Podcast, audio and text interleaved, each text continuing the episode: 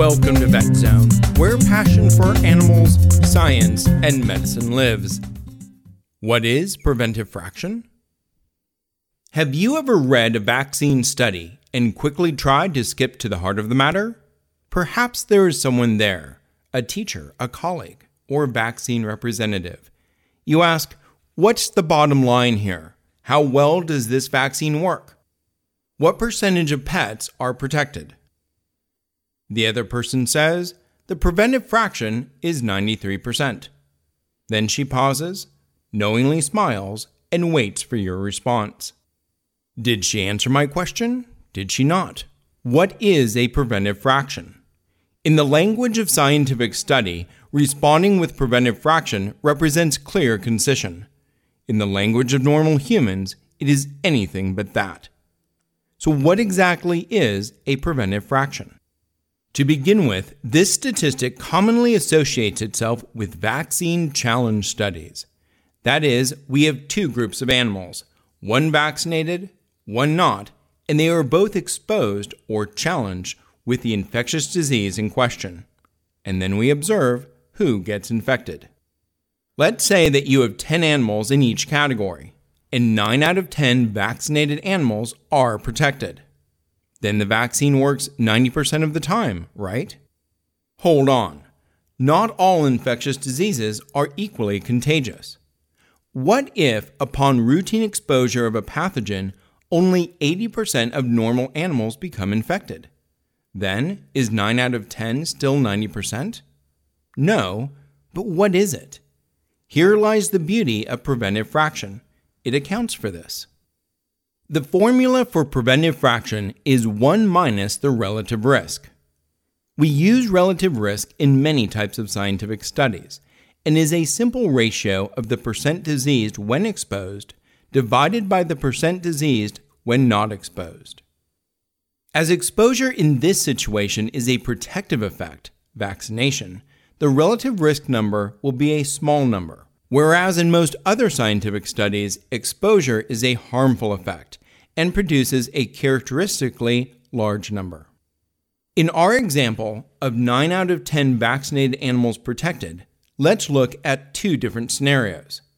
In one, we have all non vaccinated control animals getting sick, and in the other, we have only 80% of control animals sick.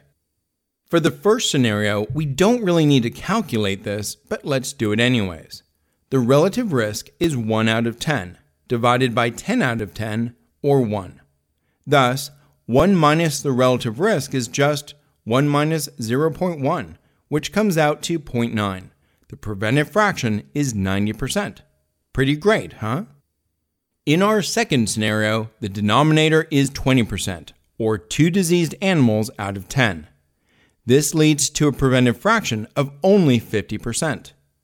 This means that only half of the animals that did not become infected were the sole result of the vaccine's protection. Is this vaccine worth the time, money, and energy to get?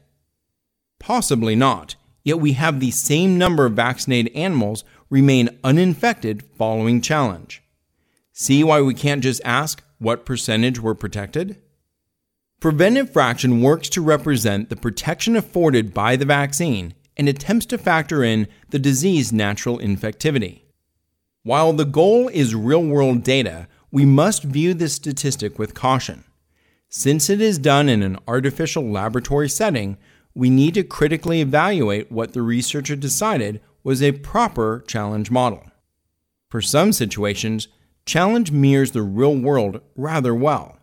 With tick borne disease, the method of transmission and inoculative dose should be similar to what would occur in nature. Even with this situation, there are problems. For example, in the wild, amblyomma ticks are known for their aggressive behavior, but become profoundly lazy in a laboratory setting.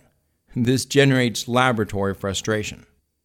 Other diseases create significant logistical and practical obstacles. How do you replicate a standard rabies attack dose? Would you put a rabid animal in with the challenge model?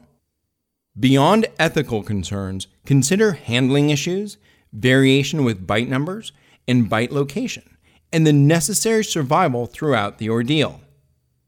What about distemper, leptospirosis, and parvo challenge models?